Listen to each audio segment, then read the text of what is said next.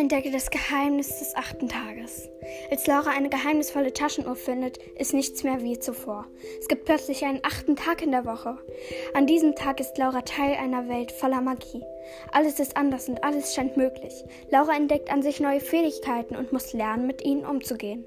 Bald findet sie in der magischen Welt drei Freundinnen, denen es genauso geht. Auf die vier wartet ein, eine wichtige Aufgabe.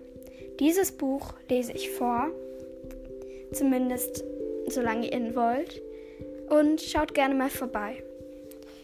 Und dieses Buch hat Marlise Aroyd geschrieben und es ist ein sehr schönes Buch. Ähm, und in diesem Buch kann man Fantasie entwickeln, die man beispielsweise auf Bildern ausdrücken kann.